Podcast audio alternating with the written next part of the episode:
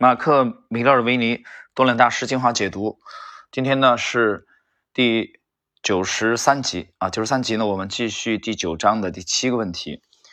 呃，假设股票的这个持仓已经累积了丰厚的利润啊，而你们因为这个税收的原因啊，不想去卖出你们持有的股票啊，或者说认为市场即将回调，这种情况下，你会不会去买进这个沽空的合约啊，进行对冲？以锁定啊，或者来保护啊，你们已经获得的这个利润。我们看一看这四位是怎么回答的。米勒尔维尼，呃，几乎不会。当我的投资组合里有太多的持股，想要降低风险，却又不想卖掉股票的时候，我会偶尔做空 ETF。但我偏好专注于少数几只股票，好让我自由进出，及时调整这个风险。而不至于让一切变得太复杂。呃，David，很少，我尝试让事情变得简单一些啊。我买进、卖出或者做空回补，选择权只是这个做空回补只是偶尔为之啊。就是日元的意思是他很少做空啊，很少做空。关于做空的问题啊，呃，这个其实从最早的时候，大家还记得，在这个专辑里边，我曾经讲过，你去看奥尼尔的著作啊，奥尼尔不止一次提过做空非常难啊，甚至有做空的难度比做多要难一倍以上的啊这种这种说法。其实无论是奥尼尔还是许许多多的人啊，都认为，呃，做空比做多要难啊。有人讲那不是一样的吗？你做多这个买涨和做空买跌是嗯，不是有什么区别吗？这个我想要随着你在市场当中的这个，呃，交易的这种阅历啊，时间越久啊，你可能越容易体会到这一点。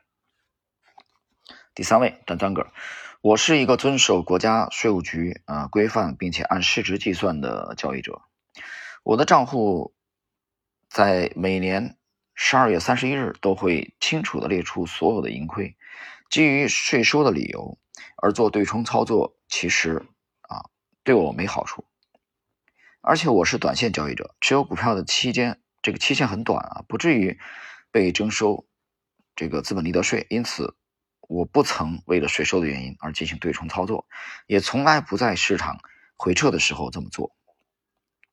呃，最后一位李奇二世，首先，我不会把税收的因素纳入我的交易决策。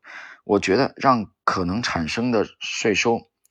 影响短期交易决策是非常不明智的。至于这个沽空呢，这个，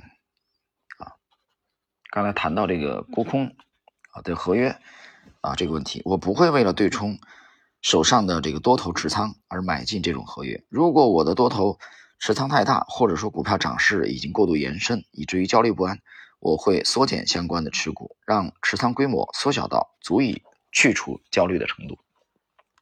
这个缩小到足以去除焦虑的程度，呃，这玩意儿也是一个定性啊。你看它也不是定量的，对吧？到底多少呢？这个程度是多少？是你持仓这个百分之二十还是百分之四十？它没有定量，它只是一个定性。关于这个定性的问题呢，我在这个专辑里面其实讲了很多次啊。我觉得我们有一个，也是一个定性啊，也不是定量的。这种事儿其实你很难定账的一个标准，什么标准？就是你睡你睡眠比较好。啊，就是说，比如说，我现在持有百分之七十，我睡得很香，但是另外的人他可能持有百分之十，他才能睡得香，因为持有过多的话，他有很多的焦虑，影响他的睡眠。比如说，他担心第二天大盘的什么啊高开低开啊，担心什么这个报表的好还是坏，担心突发的什么利空啊，担心什么这个第一大经济体和第二大经济体贸易战啊的的影响。我说的是前两年啊啊，比如说这这这几年又开始担心什么疫情失控啊等等等等。其实我们从理论上讲，每一个人啊，在第二天都会有风险啊。你如何去看待这种风险？